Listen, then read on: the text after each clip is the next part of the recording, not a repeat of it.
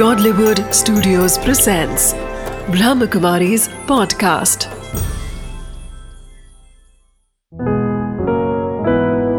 चले आध्यात्म की ओर बीके उषा दीदी के साथ।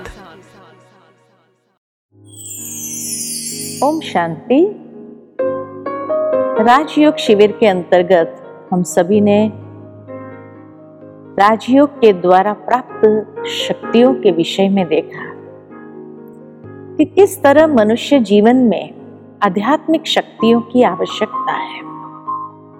विशेषकर जब ये राजयोग थ्री डायमेंशनल है, जहाँ स्वयं में भी शक्ति भरते हैं, संबंधों में भी व्यवहार कुशलता भरता है, और जो समस्याएँ, परिस्थिति आती है, उसके प्रति भी हमारे अंदर की शक्ति को, मनोबल को बढ़ाने का कार्य करता है। तो वो आध्यात्मिक शक्तियाँ, जिसके विषय में हमने पिछले सत्र के अंदर सहन शक्ति और समाने की शक्ति के बारे में देखा। महान शक्तियाँ हैं ये। आज हम आगे की शक्तियों के विषय में देखेंगे कि एक तरफ़ व्यक्ति सहन भी करता है, समाता भी है। लेकिन साथ साथ तीसरी जो शक्ति की आवश्यकता है, वो है परखने की शक्ति। जिस तरह एक हीरा पारखू है, वो असली हीरा नकली हीरे को परखता है और फिर उसकी कीमत या उसका मूल्य बताता है। ठीक इसी तरह जीवन के अंदर भी कई परिस्थितियाँ आती है। कई बातें आती है कई लोगों से मिलना करना होता है तो उसमें भी हमें परखना बहुत ज़रूरी है। नहीं तो हर कदम पर धोखा मिलता रहेगा। तो परखने की शक्ति के लिए कौन से गुणों की आवश्यकता है? तो परखने की शक्ति के लिए ज्ञान युक्त बुद्धि चाहिए या विवेक युक्त बुद्धि चाहिए। कहा जाता है कि मनुष्य को बहुत बड़ी गिफ्ट ईश्वर से मिली है विवेक युक्त बुद्धि, जो सही गलत को बहुत अच्छे से पहचान सकता है। लेकिन उसके साथ साथ मन की स्पष्टता भी चाहिए क्लैरिटी जितनी हमारे अंदर क्लैरिटी है, उतना ही हर बात में परखना आसान हो जाएगा। और उससे व्यक्ति मोह जाल से मुक्त हो सकता है। क्योंकि मनुष्य की परख शक्ति वहाँ काम नहीं करती है, जहाँ इंसान का मोह होता है। तो इसीलिए विवेक युक्त बुद्धि और मन के विचारों की स्पष्टता। भावार्थ ये कि जिस तरह एक हंस है, नीर और क्षीर को अलग कर लेता है कंकड़ और मोती को अलग कर लेता है। ठीक इसी तरह हमारे पास भी ये परख शक्ति होना बहुत आवश्यक है। ये परखने की शक्ति से हम जीवन के अंदर कभी भी कहीं पर भी धोखा नहीं खाएँगे। बहुत सुंदर एक बात मुझे याद आती है यहाँ पर। एक बार एक लड़का था उसके पास एक गधा था तो गधा लेकर के जा रहा था। अचानक रास्ते में उसको एक चमकता हुआ कांच का टुकड़ा दिखाई दिया। बहुत आकर्षण हुआ उसने, वो कांच का टुकड़ा उठा लिया और उसको छेद करके उसके अंदर से एक रस्सी पास करके उसने वो कांच का टुकड़ा अपने गधे को पहना लिया। चलने लगा। अब रास्ते चलते चलते एक व्यक्ति वहाँ से गुजर रहा था, जब उसने गधे के गले में ये कांच का टुकड़ा लटकते हुए देखा तो वो जौहरे था। उसने सोचा, अरे, ये तो बड़ा कीमती हीरा है और ये लड़के को कोई अकल ही नहीं है। तो उसने लड़के को खड़ा करके पूछा कि, लड़का, ये कांच का टुकड़ा तुमने गधे को क्यों पहनाया है? बोले, बहुत अच्छा लगा, रास्ते चलते मिला तो मैंने पहना दिया उसको। तो जौहरी ने कहा तो एक काम कर, ये कांच का टुकड़ा मुझे दे दो, मैं तुम्हें सौ रुपया देता हूँ। तो लड़के के मन में आया कि अगर ये जौहरी सीधा सौ रुपया देने की बात कर रहा है, इसका मतलब ये कांच का टुकड़ा बहुत कीमती लग रहा है। तो उसने कहा, नहीं, मैं तो दो सौ लूँगा, देना है तो दियो। नहीं तो नहीं दूँगा। जौहरी को लगा, ये लड़के को मालूम तो है नहीं। मैं नहीं दूँगा और चलने लगूँगा, अपने आप सौ रुपए के लिए दौड़ता हुआ आएगा। जब उसने कहा, नहीं, दो सौ रुपया तो नहीं दूँगा, सौ रुपया लेना है तो लो। लड़के ने कहा, नहीं, मुझे नहीं देना है। वो आगे चला गया। जौहरी सोचता रहा कि ये आएगा लड़का। लड़का आगे चला गया, सराय में आकर के रुका। तो सराय में जब भोजन करने बैठा तो वहाँ एक दूसरा व्यक्ति भी सामने भोजन करने बैठा था। जब उसने गधे के गले में देखा, अरे, वो भी जौहरी था, उसने देखा कि ये तो कांच का टुकड़ा नहीं है, ये तो हीरा है। तो उसने लड़के से पूछा, ये कांच का टुकड़ा कितने में बेचोगे? लड़के ने सोचा कि भाई दो सौ रुपया कहूँगा मैं तो। उसने कहा, दो सौ रुपये का है? दो सौ से कम, एक रुपया कम भी नहीं लूँगा। जौहरी ने सोचा, दो सौ रुपये में इतना कीमती हीरा मिल रहा है। उसने तुरंत दो सौ रुपया निकाल करके उसको दिया और कांच का टुकड़ा उसे ले लिया। वो हीरा उसे ले लिया और चला गया। शाम जैसे ही हो गई तो वो पहले वाला जौहरी को लगा कि वो लड़का आया नहीं, चलो कोई दूसरा ले ले उससे तो मैं ही ले लूँ ये कीमती हीरा। वो पीछा करते करते उस सराय में देखा कि अरे ये गधा तो यहाँ खड़ा है। तो गया सीधा लड़के के पास अच्छा चलो मैं दो सौ रुपया तेरे को देता हूँ। लो ये दो सौ रुपया और वो कांच का टुकड़ा मेरे को दे दे। लड़के ने कहा, वो तो अभी एक व्यक्ति लेके गया दो सौ रुपया दे करके। तो वो सर पटकते रह गया पहले वाला जौहरी। और कहने लगा, अरे मूर्ख, ये कोई कांच का टुकड़ा थोड़ी था? ये तो इतना कीमती हीरा था, इतना कीमती हीरा था और तूने दो सौ रुपये में दे दिया। महा मूर्ख है तू। लड़का मुस्कुराते हुए बोला, मैं तो मूर्ख था क्योंकि मुझे तो ज्ञान ही नहीं था कि ये हीरा है। मैं तो उसको कांच का टुकड़ा ही समझा हुआ था। लेकिन तू तो ज्ञानी था ना। तुमने तो पहचाना था ना कि ये हीरा है। उसके बाद भी सौ रुपए के लिए तुमने उस हीरे को जाने दिया? तो महामूर्ख तो मैं हुआ या तुम हुआ? सही में बात ऐसी ही होती है जीवन में भी कभी कभी कि जब हम परखने के बाद भी अपने विवेक युक्त बुद्धि को यूज़ नहीं करते हैं, मन के अंदर विचारों की स्पष्टता नहीं होती है। तो कई बार धोखा खा लेते हैं या जो परिस्थिति को परखने के बाद भी प्राप्ति करनी चाहिए, वो नहीं कर पाते हैं। इसी के साथ चौथी शक्ति है, निर्णय शक्ति। और परखने के साथ साथ ये निर्णय शक्ति जैसे एक दूसरे का पूरक है, बहुत आवश्यक है। मान लो कि हमने परख तो लिया, लेकिन निर्णय सही नहीं ले पाए। निर्णय लेने के लिए जिस तरह एक तराजू होता है, तराजू के दोनों पलड़े बराबर तभी होते हैं जब बीच का कांटा एकाग्र होता है। ठीक इसी तरह जीवन के अंदर भी सही निर्णय लेने का आधार मन की एकाग्रता और मानसिक संतुलन। जितना संतुलन है, एकाग्रता है, उतना जो भी डिसीज़न लेंगे लाइफ में, वो सही निकलेगा।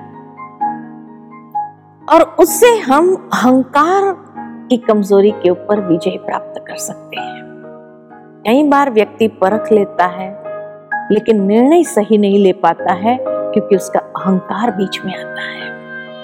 ईगो और उस ईगो को पोषने में लगा रहता है तो डिसीशन गलत हो जाता है।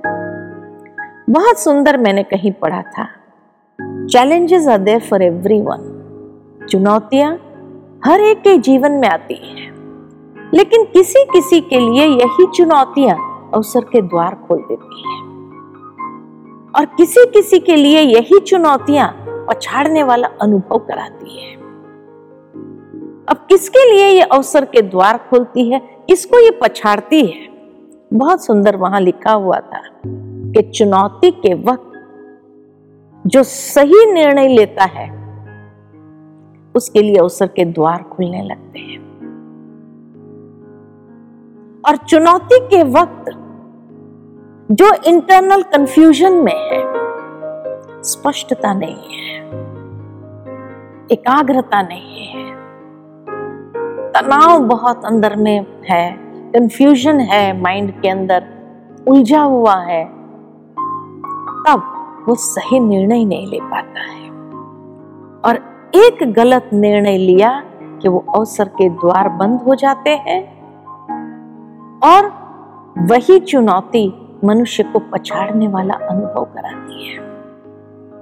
तो इसलिए राइट टाइम पर राइट डिसीशन लेना। ये शक्ति हमें राजयोग द्वारा प्राप्त होती है, क्योंकि योग माना ही मन का संतुलन और बुद्धि की एकाग्रता। जितना जितना हम मेडिटेशन करते हैं, ये मन का संतुलन और बुद्धि की एकाग्रता विकसित होती है। तो हर परिस्थिति में सही निर्णय लेना आसान हो जाता है। यहाँ भी एक बहुत सुंदर बात याद आती है मुझे। एक बार एक व्यापारी दिल्ली की ओर जा रहा था। उसके पास कुछ बैल थे, जिन बैलों के दोनों तरफ़ बोरियों के अंदर मुल्तानी मिट्टी भरी हुई थी। दिल्ली बेचने जा रहा था। रास्ते में कुछ कुछ लोग मुल्तानी मिट्टी खरीदते गए, वो देता गया देता गया। एक साइड का जो पलड़ा था, वो खाली होता गया। तो दूसरी और बैलों के ऊपर जो मिट्टी भरी हुई थी झुकने लगी। तो जब झुकने लगे बैल और बैल ठीक से चल नहीं पा रहे थे तो नौकरों ने कहा कि, सेठ जी, अभी क्या करें? एक तरफ़ की मिट्टी खाली हो गई है तो दूसरी और वो झुक रहा है। तो राजस्थान से गुजर रहे थे। तो वो व्यापारी ने कहा, ऐसे करते हैं कि दूसरी ओर राजस्थान की रेत भर दो, बालू भर दो। बैलेंस हो जाएगा। अब बालू भर दिया दूसरी तरफ़ और एक तरफ़ मिट्टी, एक तरफ़ बालू ऐसे करके जाने लगे। अब वो बालू कहीं कहीं बीच बीच में झरती थी तो सामने से एक दूसरा सेठ आया। उसने देखा कि एक तरफ़ मुल्तानी मिट्टी है, एक तरफ़ रेती है तो उसने वो नौकरों से कहा, अरे, क्या कर रहे हो? ये रेत क्यों भरी? उससे तो ये मिट्टी को ही आधा आधा कर लेते तो बैलों को वज़न भी कम हो जाता था। तो नौकरों ने कहा, आपकी बात तो सही लग रही है, लेकिन भाई हमारा सेठ जैसे कहेगा, वैसे ही हमको तो करना पड़ेगा। आप चाहे तो उनको समझाओ तो हम रेत को निकाल देंगे और दोनों तरफ़ आधी आधी मिट्टी भर देंगे। तो वो व्यक्ति गया उस सराय में और सराय में जाकर के वो व्यापारी से मिला और कहा कि, भाई ये क्या मूर्खता किया है? एक तरफ़ रेत और एक तरफ़ मुल्तानी मिट्टी, उसे तो रेत को फेंक दो और दोनों तरफ़ आधी आधी मिट्टी डाल दो, और ये मुल्तानी मिट्टी रख दो। तो वो भाई ने पूछा, भाई, आप कहाँ से आ रहे हो और कहाँ जा रहे हो? तो उसने कहा, मैं भिवानी का रहने वाला हूँ। दिल्ली गया था व्यापार के लिए, लेकिन वहाँ बीमार हो गया। तो जो कमाया था वो सारा खर्च हो गया बीमारी के पीछे। अब कुछ नहीं बचा तो सोचा वापस घर जाता हूँ और वहीं कुछ कर लूँगा। वो व्यापारी जो था, उसने कहा अपने नौकरों से, नौकरों ने जब पूछा कि भाई क्या करना है, ये रेत निकाल दे और मिट्टी आधा आधा कर ले तो उसने कहा, नहीं, ये व्यक्ति दिल्ली से आ रहा है। लेकिन कमाया नहीं उसने, घाटे में जा रहा है वापस। यानी जीवन में उसने जो निर्णय लिए होंगे ना, वो सही नहीं होंगे, तभी ये घाटे में वापस जा रहा है ऐसे व्यक्ति के बुद्धि पर चलना, ऐसे व्यक्ति की समझ को स्वीकार करना कहीं हम भी घाटे में न चले जाएँ। इसलिए हमें सफल व्यक्ति के निर्णयों को सम्मान करना चाहिए असफल व्यक्ति के निर्णय भले दिखने में कितने अच्छे हो, सही हो, लेकिन फिर भी कहीं ना कहीं वो हमें धोखा ज़रूर देगा। ये व्यापारी ने उस बात को माना नहीं और दिल्ली पहुँच गया और उसने अपने नौकरों को कहा, दो ढेर लगा दो, एक रेत का ढेर, एक मुल्तानी मिट्टी का ढेर। लगा दिया और कहा, आप बैलों को जंगल में ले जाओ, घास खिलाओ तब तक। तो नौकरों तो चले गए। अब ये मुल्तानी मिट्टी बेच रहा था, लोग ले रहे थे। रेत का ढेर ऐसे का ऐसे था। अब वो दिल्ली का राजा जो था, बीमार पड़ गया। बीमार पड़ा तो वैद्य जी ने कहा कि भाई, उसको जिस तरह की बीमारी है, ये राजस्थान की रेत पर अगर लेटेगा तो उसको, उसका दर्द जो है, वो रेत खींच लेगा। तो राजा को राजस्थान ले जाओ। तो मंत्री ने कहा, राजस्थान क्यों ले जाए? हम राजस्थान से रेत ना मंगा ले, ऊंटों पर तो उसने आदेश देने देने जा रहा था, वहाँ उसके नौकरों ने कहा, अरे, ऊंटों को भेज करके रेत कब आएगी और क्या होगा? दिल्ली में ही मिलती होंगी, यहाँ से ही हम लेके आते हैं। दिल्ली में राजस्थान की रेत कहाँ मिलेगी? तो नौकरों ने कहा दिल्ली में क्या नहीं मिलता है, सब कुछ मिलता है, बाज़ार में जाना पड़ता है। बाज़ार में गए, वो रेत का ढेर देखा, कहा, कैसे दिया? तो उसने देखा, भाई, किसके लिए चाहिए? तो कहा, हमारे राजा के लिए चाहिए। अच्छे दाम में उसने बेच दिया उस रेत को भी। तो रेत का भी कमाया और मिट्टी का भी कमा करके, सफल होकर के लौट रहा था। कहने का भावार्थ जीवन के अंदर भी। हमें देखना चाहिए कि सफल इंसान जो राय देता है, उसकी राय को सम्मान करते हुए अगर चलेंगे भी उसके ऊपर, शायद सफलता हासिल हो जाए। लेकिन असफल व्यक्ति की राय कितनी भी अच्छी दिखने वाली हो लेकिन उस पर चलने से कहीं ना कहीं घाटा धोखे में न चले जाए। उस बात का हमें ख्याल रखना चाहिए। और जैसे कहा कि अगर व्यक्ति अपने अहंकार में होगा तो शायद वो सफल व्यक्ति की राय को भी स्वीकार नहीं कर पाता है। और वहाँ पर वो जीवन के अंदर धोखा भी खा सकता है। उसके साथ साथ पांचवी शक्ति जो थी, वो है सामना करने की शक्ति। हमने पहले सत्र के अंदर सहन करने की शक्ति देखी, सामना करने की शक्ति आज देख रहे हैं। तो जीवन के अंदर कहीं पर सहन भी करना होता है तो कहीं पर सामना भी करना होता है। ये नहीं कि हर बार हमें सहन ही करना है। नहीं तो लोग हमें बुजदिल भी मान लेते हैं। लेकिन ये परख ज़रूरी है ये निर्णय लेना ज़रूरी है कि कब मुझे सहन करना है, कब मुझे सामना करना है। हमेशा देखा जाता, व्यक्तियों ने जो कुछ हरकत आदि किया, उसको सहन कर लो। और परिस्थिति जब आए, समस्याएँ जब आए, उसका सामना करके उसको पार करना है। तो व्यक्तियों का सहन करना, परिस्थितियों का सामना करके उसको पार करना है। लेकिन ये सामना करने के लिए निर्भयता और साहस चाहिए। जिसमें निर्भयता की शक्ति, निर्भयता का गुण और साहस अंदर में होता है, वो हर परिस्थिति में भी सामना करके उस परिस्थिति को पार कर देता है। और सामना करने की शक्ति से किस पर विजय प्राप्त करते हैं तो अनेक अशुद्ध कामनाएँ जो है व्यक्ति के अंदर, उसके ऊपर विजयी हो सकते हैं। इसीलिए जीवन के अंदर कई बार सूझबूझ से सामना करने की ज़रूरत है। मान लो कोई ट्रेन में जा रहे हैं और कोई व्यक्ति लेटा हुआ है, भीड़ इतनी है, अब वहाँ कभी कभी गाली गलोच हो जाती है कि भाई तुम हटो हटो हटो, बैठने दो, ये बैठने का समय है, इतने पैसेंजर खड़े हैं और तुम इतना फैल करके लेटा पड़ा है। दो गाली किसी ने निकाल दिया अब वहाँ वो व्यक्ति सोचता है कि मैंने तो रिजर्वेशन कराया हुआ है। मैं क्यों उठूं और बैठूं? उसने दो गाली क्या दी? उसने चार गाली दे दी, उसने आठ गाली दे दी। कभी कभी हाथापाई तक बात आ जाती है।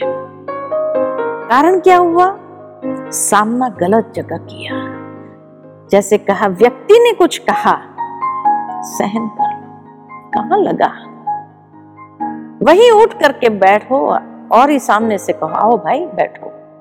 सब मिल करके बैठ करके जाएँगे। तो शायद उनका आपके प्रति सम्मान बढ़ जाए। लेकिन अगर व्यक्ति का सामना किया तो हाथापाई तो क्या बहुत बुरी तरह से घायल होकर के भी व्यक्ति को घर जाना पड़ता है। इसीलिए जीवन के अंदर व्यक्तियों को, व्यक्तियों ने कुछ कहा, दो बातें कही, सहन कर लो और सेट हो जाओ। लेकिन जीवन में जब परिस्थिति आती है, मानो एक दुकान में व्यक्ति खड़ा है और उसी समय कुछ चोर या लुटेरे वहाँ पर पहुँच गए उसी समय परख लो कि ये लोग किस लिए आए हैं। अगर उनको धन माल ही चाहिए तो उस वक्त परिस्थिति का सामना करने के लिए दे दो, जान तो बच जाएगी। लेकिन उस समय सामना करने जाएँगे, जान भी जाएगी, धन माल भी जाएगा। इसलिए समझदारी वो है, सहन करो उस व्यक्ति का। उस दिन की कमाई निकाल करके दे दो। बात खत्म हो जाएगी। लेकिन मान लो कि वो व्यक्ति आए हैं हमारे चरित्र के ऊपर कोई दाग लगाने के लिए तो वहाँ कहा जाए, जान चली जाए, लेकिन चरित्र न जाए। वहाँ सामना करना पड़ता है, उस परिस्थिति का सामना करना पड़ता है। और परिस्थिति का सामना करते हुए उसको पार करना होता है तो निर्भय और साहस चाहिए। लेकिन जहाँ व्यक्ति के अंदर कोई ना कोई कामनाएँ होती है, वहाँ सामना नहीं कर पाता है।